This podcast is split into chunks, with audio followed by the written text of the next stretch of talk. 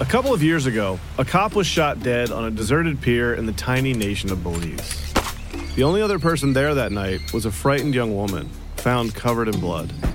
By all appearances, it was an open and shut case. But not in Belize, where this woman was connected to a mysterious billionaire who basically runs the place. Justice will not be served in this case. She's gonna get away with it. Or will she? White Devil, a Campside Media original. Listen wherever you get your podcasts. This episode of Canadaland is brought to you by Douglas, a mattress that is trusted by more than 200,000 Canadians from coast to coast to coast. It's a great mattress at a very reasonable price point. Comes with a 20 year warranty and a great deal for our listeners. Douglas is giving you a free sleep bundle with each mattress purchase. Get the sheets, pillows, mattress, and pillow protectors free with your Douglas purchase today. Visit douglas.ca slash Canadaland to claim this offer. That is douglas.ca slash Canadaland. Hey, I need you to pay close attention to this message. It is not an ad. This is about Canadaland and this is about you. You need to know that the news crisis is about to get a lot worse. You've heard about the layoffs. We're about to have news closures, and it's very likely that we're going to be seeing the defunding of the CBC. Where are you going to get your information from? What can you do about this? You can support Canadaland. We need you to. And so for this month and this month only, you can become a Canadaland supporter and get everything our supporters get for just $2 a month. That is an almost 80% discount. The clock is ticking on this. It disappears at the end of the month, and then we will not offer it. We need your support. We need to keep news coverage alive in Canada. Go right now to canadaland.com slash join. And thank you.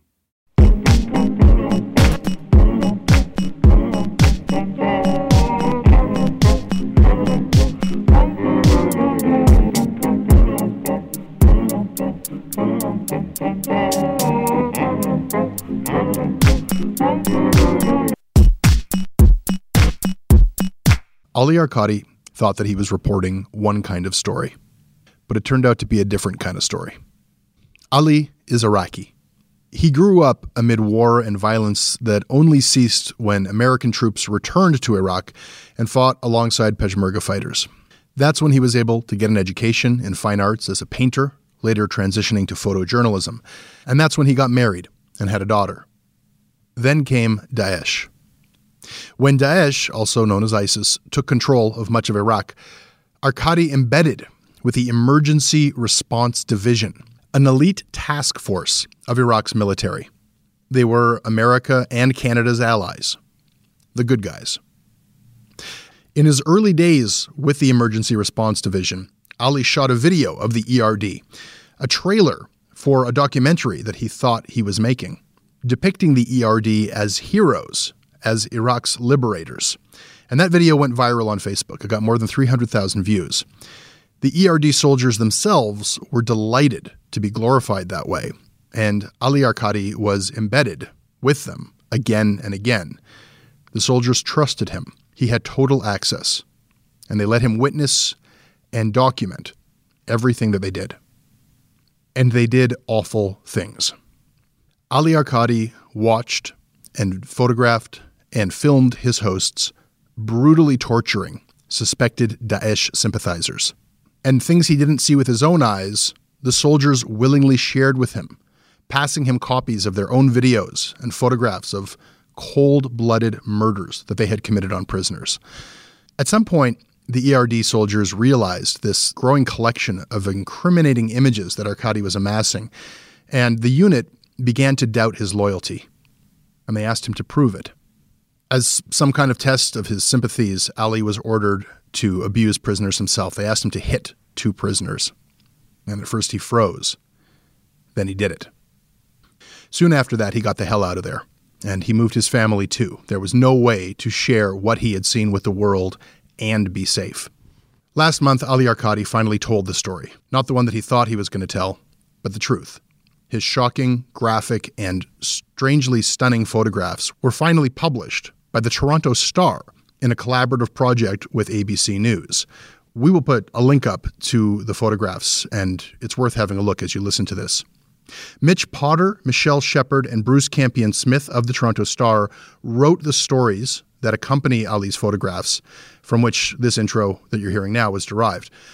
Ali is now in Europe at an undisclosed location, waiting to move himself and his family to Canada, where he's been invited by the Global Reporting Center at the University of British Columbia to become a journalist in residence next year.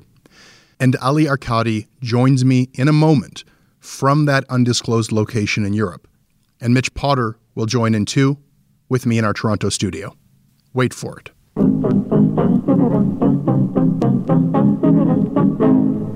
This episode of Canadaland is brought to you by Ben Chapman, Mark Reed, Rachel Bareka, Diana, Glenford Jameson, Brian Young, Mark Richardson, and Alex Midgal. Alex, why did you decide to be awesome? Because the hosts you bring on your show are funny and have different opinions and uh, like to keep you. This episode is sponsored by BetterHelp. Uh, it's amazing the things that we tell ourselves to talk ourselves out of getting help. Anybody who's actually gotten help knows that the process of getting things off your chest, of taking your stressors, your problems, and just like not letting them be bottled up, working through just conveying them to somebody. Half of the battle is just doing that. You unburden yourself. And you know what? If you have a real mental health professional, no, they don't have magic bullets or magic words that make it all go away but often they can help you see things a little bit differently and guide you to strategies or tools or to a new perspective that actually does help. As the largest online therapy provider in the world, BetterHelp can provide access to mental health professionals with a wide variety of expertise in mental health. Because you listen to this podcast, you get 10% off of your first month at betterhelp.com slash Canadaland. That's betterhelp.com slash Canadaland. This episode is brought to you by Douglas, a mattress trusted by more than 200,000 Canadians from coast to coast to coast. Trust is important. There are a lot of mattress lies out there, a lot of mattress liars. And I, I, I, didn't intend the pun, but it occurred to me that there is one as I was saying those words. Listen, I am not lying to you. Uh, I have uh, experienced the Douglas mattress. It is an exceptional mattress at a surprisingly affordable price point. It is a mattress that sleeps cool, doesn't have that weird thing in the summer where the mattress gets like an oven. It's a very good product. It's delivered to your house in a box. You don't have to go to a big mattress store. It is a medium firm mattress, which is what Canadians prefer, and it comes with a 365 night trial and a 20 year warranty. What more can I tell you? Douglas is giving our listeners a free sleep bundle with each mattress purchase. Get the sheets, pillows, mattress, and pillow protectors free with your Douglas purchase today. Visit douglas.ca slash Canadaland to claim this offer. Check. Today's episode is also brought to you by Audible. Audible has the best audiobook performances, the largest library, and the most exclusive content and you get one free audiobook to start. One book that I intend to listen to this summer is Trevor Noah's Born a Crime. I have really warmed up to Trevor Noah. It was a hard act to follow coming in after Jon Stewart, but I think this guy is sharp as hell and I want to know more about him. I get the sense that he would read the hell out of his own book, and I'm going to check that out when I take some time off this summer. Audiobooks are great for long drives. Start a 30 day trial and get your first Audible book for free. Learn more at audible.com slash Canada. That is audible.com slash Canada. And this episode is brought to you by our founding sponsor, FreshBooks, Cloud Accounting by FreshBooks. The best of its kind in the world, the best service. They started out as an invoice solution. They have since developed a suite of tools, time tracking, estimates, expenses, taxes, tons of stuff that more and more people need for their individual practices or for their small businesses. But because we are seeing more and more people in private practice, in independent practice, launching entrepreneurial efforts, we don't have accounting departments. Well, this is the accounting department for all of those new players. This is empowering people to do these things and do them well. And it sort of becomes your mission control, like your control panel for your business. What money is coming in, what money is going out, who is actually looking at my invoices, who's paying me when. You can keep track of it all and get peace of mind, and most of all, save time when you use FreshBooks. Go to freshbooks.com slash Canadaland and see what I've been talking about. Try it out for free for 30 days. No credit card required. If you do become a customer, tell them that Canadaland sent you and you will be doing the show a favor. Ali Arkady, hello. Hello. Hi. And Mitch Potter, uh, hello as well. Hi, Jesse. Ali, let's begin When you were first embedded with the emergency response division with those soldiers, who did you think that they were? Uh, the first time when I meet them and in, in uh, Fallujah for three days, it's it was um, my looking for them and it's like hero, like strong fighters to fighting enemy. Yeah. And we've all seen what Daesh, what ISIS ha- has done, and the the job of liberating Iraq from Daesh and ISIS. Is that what you believed you would be taking pictures of?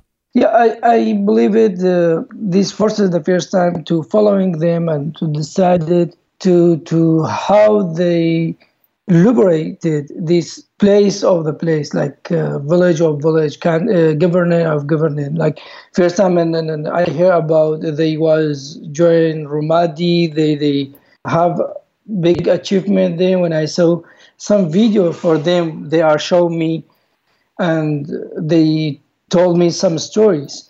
And also in the Fallujah, when I went there and I saw them and all the forces and all the people, they said this is this unit is very strong unit.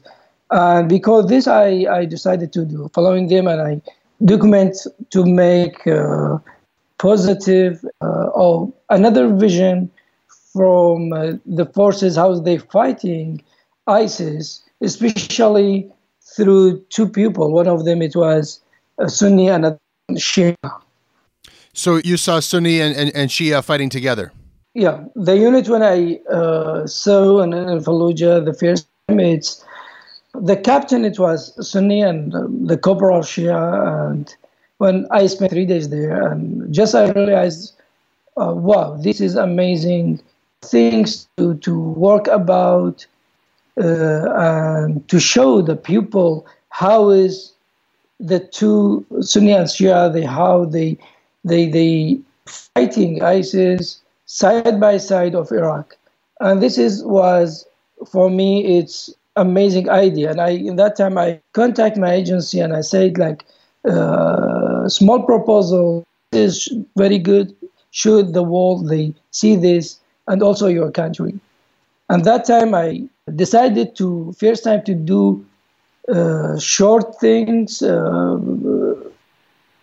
a friend on a small project is named Happy Baghdad.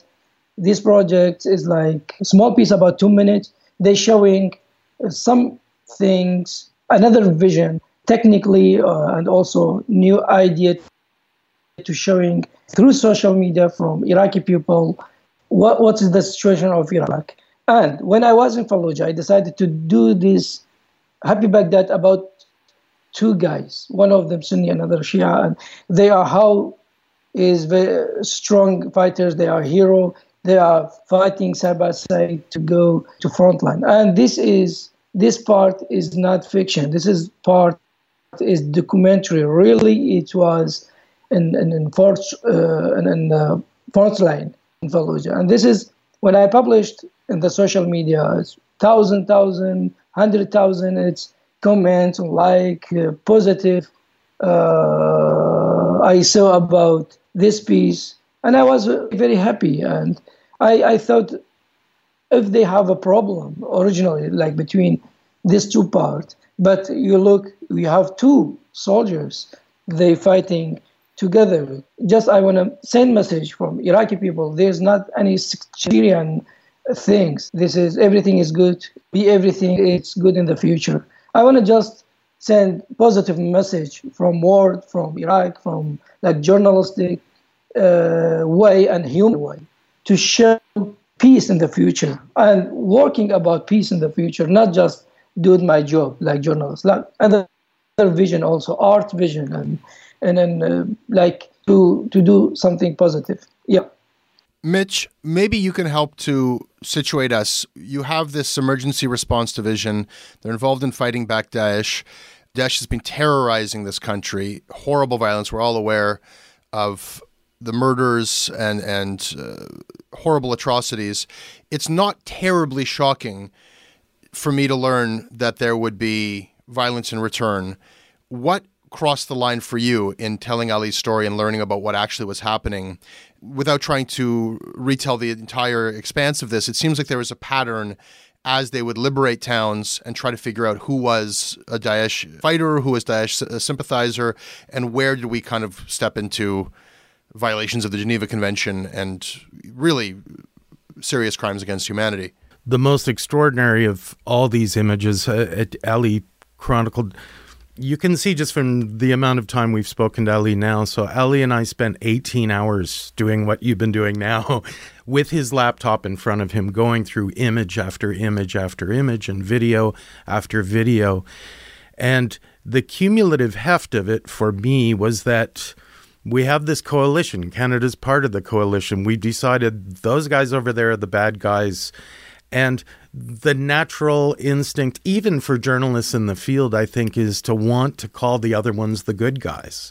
It's a narrative that I think a lot of Canadian journalists got sucked into in Afghanistan. I think it's a simple narrative that people are going to understand. Good guys, bad guys, that's what you need, right? So when the ones we designate as the good guys are doing things like the summary execution we see of of uh, part of this trove of of material that Ali's brought forward. You know, shooting a guy dead who has his arms bound behind his back as he's running away, screaming for his life, nine bullets into him. This is uh, a Shia and a Sunni unit leader, the very heroes that Ali first found in Fallujah, are the ones pulling the trigger and killing this guy. Is it a beheading? Is it as ugly and disturbing as what the Islamic State is responsible for and actually markets itself to the world as? Dead is dead.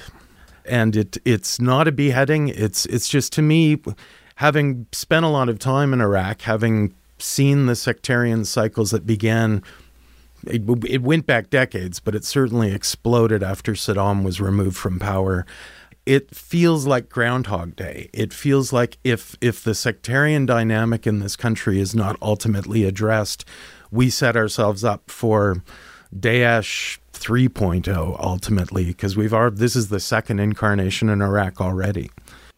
Is this just war?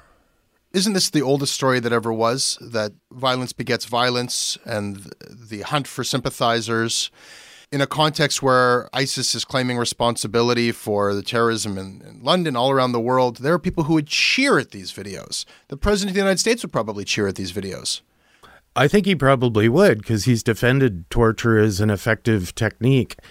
I believe that innocents are victims in the situation that Ali witnessed. I believe that when you have soldiers in the field acting as judge, jury, and executioner in real time, you know, Captain Omar Nazar boasted after the worst of these Im- images emerged that Ali Arkady is only going to make him more famous. Mm-hmm.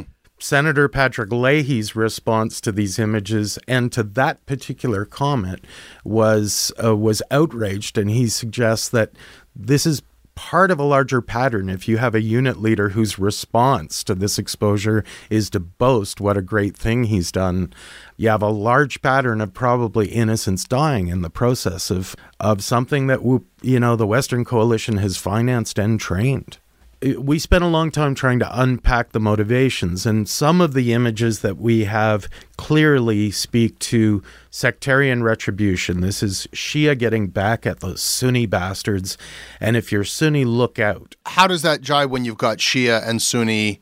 commanding this unit. Right. So you've got this commander, and all of this is happening under this guy Omar Nazar, and so Ali and I went back and forth on this, and we spoke to Human Rights Watch about it different people in that unit had different motivations. There was definitely a, a predominantly Shia group of fighters who it's kind of the norm in Iraq right now. Shia payback against Sunni is something that the government has struggled with for some years now. And it's one of the reasons this battle for Mosul was delayed because they were trying to get the right horses into place that were going to fight the fight without committing slaughter. And so they had to push back some of the sectarian militias off the front lines and and the ERD was held up as the correct alternative. This is the one. But in the case of Omar Nazar, who's a Sunni leader, my sense is that uh, he's sort of a Rambo character, wannabe Rambo character. He looks like one in the photographs. He's got these these bulging biceps tattooed, and he looks like an action movie hero. Well, one of the things that we went light on in our coverage because it put too much weight on Ali's shoulders, but as these waves of refugee families are returning to this newly cleared village of Hamam Ali, this town of Hamam al Alil, Ali tells us that unmistakably what was happening was a separation of potentially pretty females from their male companions. So get the guys over here, we'll take them in for questioning, but the real objective here was sexual assault of the women and to get their men apart from them. And there's a video that, that you published that strongly suggests that a rape either occurred or was attempted right. or might and, have been occurred. And I think what's going to happen, I, I mean, I saw a lot more uh, material than we've actually published on on Ali's in Ali's own archive when we sat down together in Europe. I think a more fulsome documentary is is what he aspires to achieve and and he'll bring forward the full heft of that the sort of subtext of sexual assault that sense of entitlement that we're fighting the good fight. I'm Sunni. I don't care about religion. I'm just going to gratify myself as we go along here. And I think that was part of the modus operandi for, for some of these guys.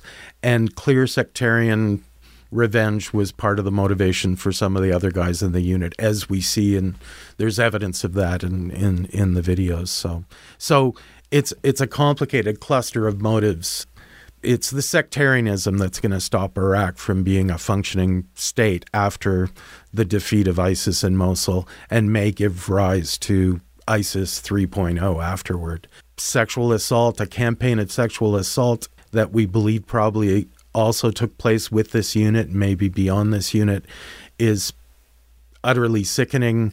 You know, it's Iraq, and and uh, it's you know the sectarianism is what they've got is going to make or break if that can be a functioning country or not. Ali, to return to your story, as you become witness to more and more violence and the soldiers become familiar enough with you to share incriminating footage of murders that they create that they committed with you some of which reported in the Toronto Star the video you mentioned of the summary execution their attitude towards you changed. They came to question your loyalty, and you were asked to strike prisoners yourself to prove your loyalty. What would have happened to you, Ali, if you had not hit the prisoners? Do you think?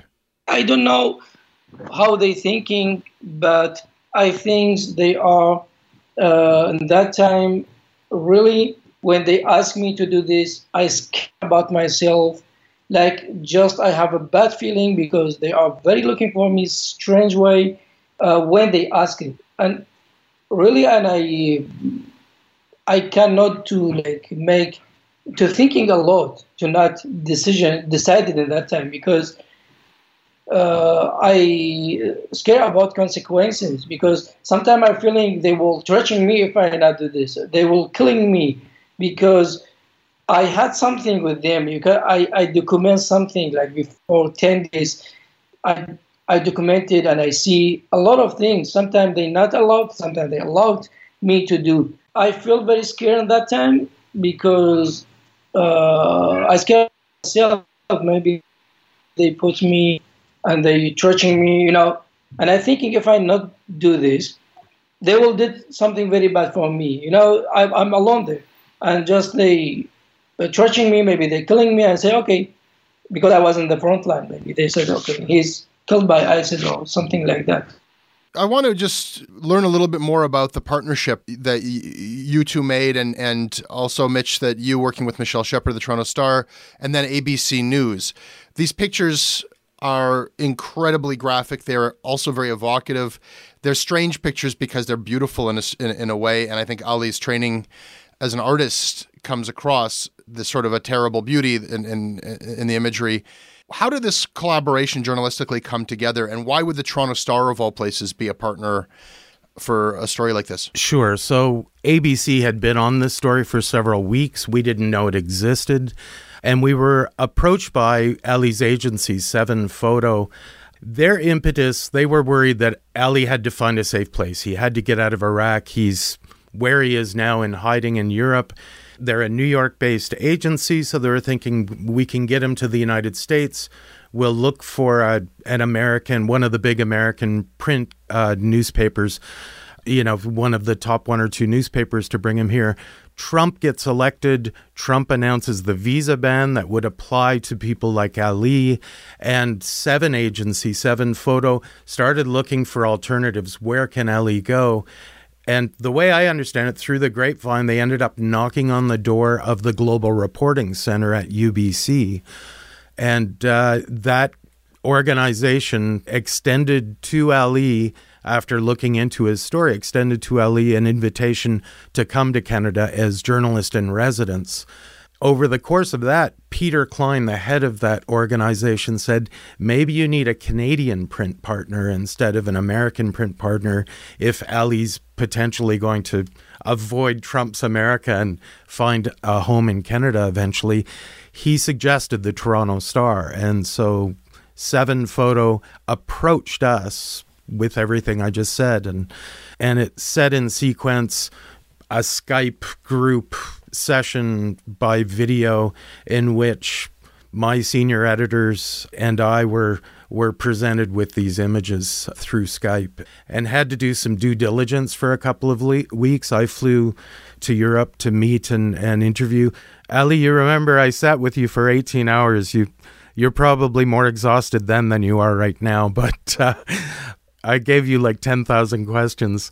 And my colleagues, not just Michelle Shepard, who's our national security reporter and has done it's one of the probably the best reporter I know, certainly. Sure. Oh, and uh, our Ottawa bureau chief, Bruce Campion Smith, uh, all under the guidance of Lynn McCauley and a pretty significant web team that saw these images and thought we needed to build a dedicated home to give them the kind of play that they. And so that's the team we put together. It took us about two weeks to pull all the strands together and decide what this story was. I think there were sort of two categories of issues. One is images that speak for themselves, they are evidence of war crimes. And a second tranche of allegations that were things that Ali saw but didn't capture through his lens. And we erred on the side of caution with the latter because we didn't want the weight of additional allegations on Ali's shoulders alone. We thought Uh-huh. it was enough that his images told us something. And so our job, we kind of played Sherpa to Ali, the frontline journalist. Uh, Michelle and Bruce and I and, and Lynn, you know, kind of going through his diary, marking everything in color code, checking out every every point we could, contacting Human Rights Watch, and so ABC News and the Toronto Star concurrently ran independent investigations of what these images told us. There was very little collaboration. I had one lengthy conversation with the lead reporter at ABC News where we compared some notes, but we didn't want to cut their grass and they didn't want to cut our grass. And we thought actually it was better for the honesty of these images if we just go our own way and get to our own finish lines. And, and that's how it worked. Uh, that is fascinating. I mean, this is a story that otherwise might have gone to the New York Times or the Washington Post, but because, if I'm understanding you correctly, placing this with a newspaper that could play some role, or the, or the, the act of placing it in a newspaper could play some role in ultimately bringing Ali and his family to North America, and the the fact that it is far less likely, if not impossible, for that to happen in America, pushed this story into the Toronto Star's lap, and it became a Toronto Star exclusive with ABC, as opposed to w- one of those other papers. And and that's the phrase into the lap is the phrase I used with my colleagues. I was involved initially and then with after discussions with Lynn McCauley, we thought Michelle and Bruce should be a part of this and I don't know how well you know Michelle Shepard, but she's a pretty generous person. And so she was like backing off, uh, going, you know, this is really your story. And I'm like, this fell into our lap. I feel no proprietorial, you know, we're trying to do something here for journalism. We have a role to play, but Ali was the one that put his life in danger in this situation.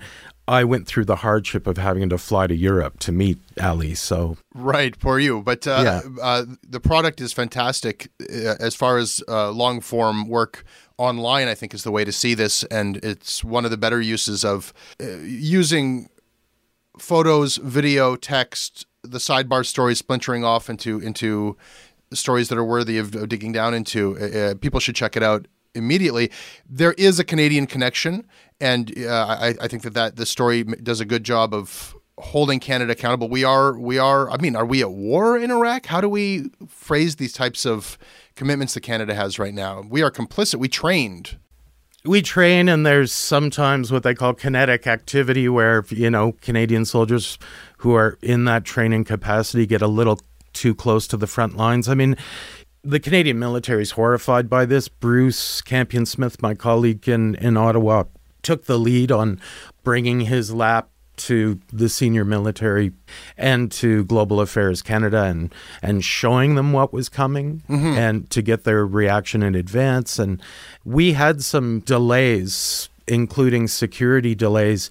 We had to hold back the piece while members of Ali's family found ways to get out of the reach of the in addition to his wife and child there were other members of the family that needed to get to a safe place. And so Global Affairs Canada and the Canadian military were kind of champing at the bit. They wanted to go talk to the Iraqis about it, and we kept a lid on it, saying, "Don't say anything yet," because until they're out of Yeah. harm's way. Well, yeah, let, let's talk about that, Ali, because before we get too congratulatory about the journalism, the product of this, this has uh, had frightening repercussions for you. It put people in danger, people closest to you. Can you can you talk about the the price that that you've had to pay in order to tell this story? Any journalist if, if they did same way when I did when I do it have the same impact it's like uh, change the life start to from uh, to make a new life. That is very very hard time. It's also with the old pressure during this time to work about the story. It's it's not easy. It's uh, more complicated to to explain this feeling The feeling of uh, of pressure. yeah sure. Yeah. Were there threats? obviously it's uh, two months ago and i think it's more than two months. My fam- my parents and uh, they get threatening from directly from these forces especially from captain omar nazar through facebook. And at that time uh, they discuss with my father very another way. It's like sometimes they threatening sometimes they need discuss to negotiate about uh, to to not stop Ali publish this because uh, Ali he will he will show us like uh, bad people, but we are not bad people. This is all this detail is explained very well with the threatening Facebook, and I have all the screenshot for this. And this is me threatening my parents, family, and this is me threatening me also. Ali, when it's all said and done, we have a story that challenges the notion that Iraq is being liberated. It brings up the prospect that Iraq will fall into further violence, and sectarian violence, and you've been displaced, your family's displaced, you're speaking to us from a secret location in Europe. You're hoping to come to British Columbia, bring your family with you, thanks to this invitation from the Global Reporting Center. But this has come at great personal costs to you. Why is it important to tell the story and to bear witness to what you saw?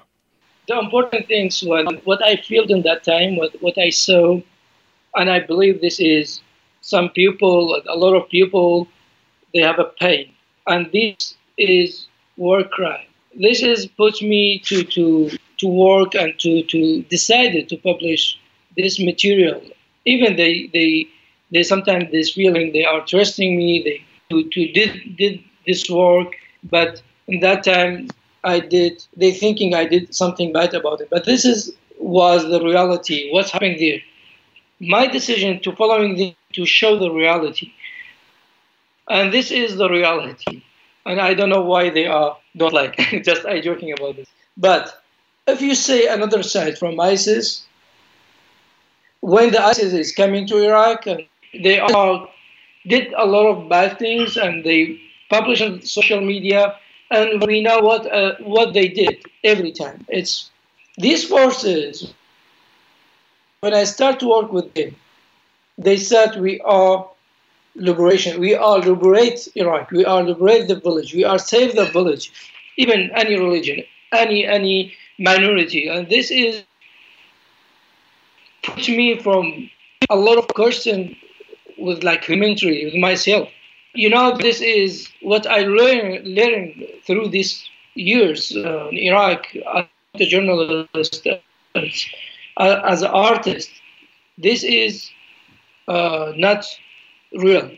This is not good way what they did. I think it will it's explain the situation um, more than 30 or 14 years after 2003 what happened in this era, especially Sunni era.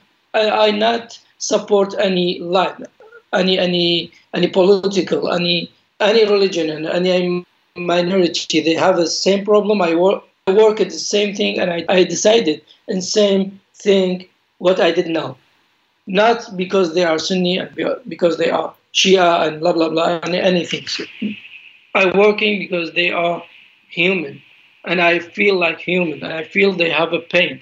And this is war crime. And I know what is the war crime because this I decided to publish this material. Ali, thank you. Oh, I wish uh, safety for you and your family. I hope, hope to speak to you again in Canada. Thank All you. Right. Thank you very much.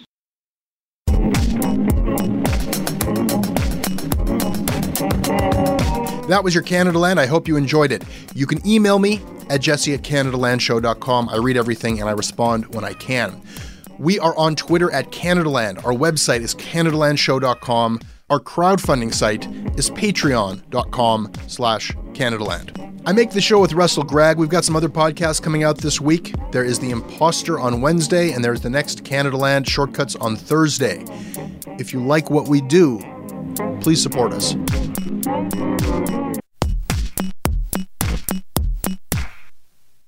Hey, I need you to pay close attention to this message. It is not an ad.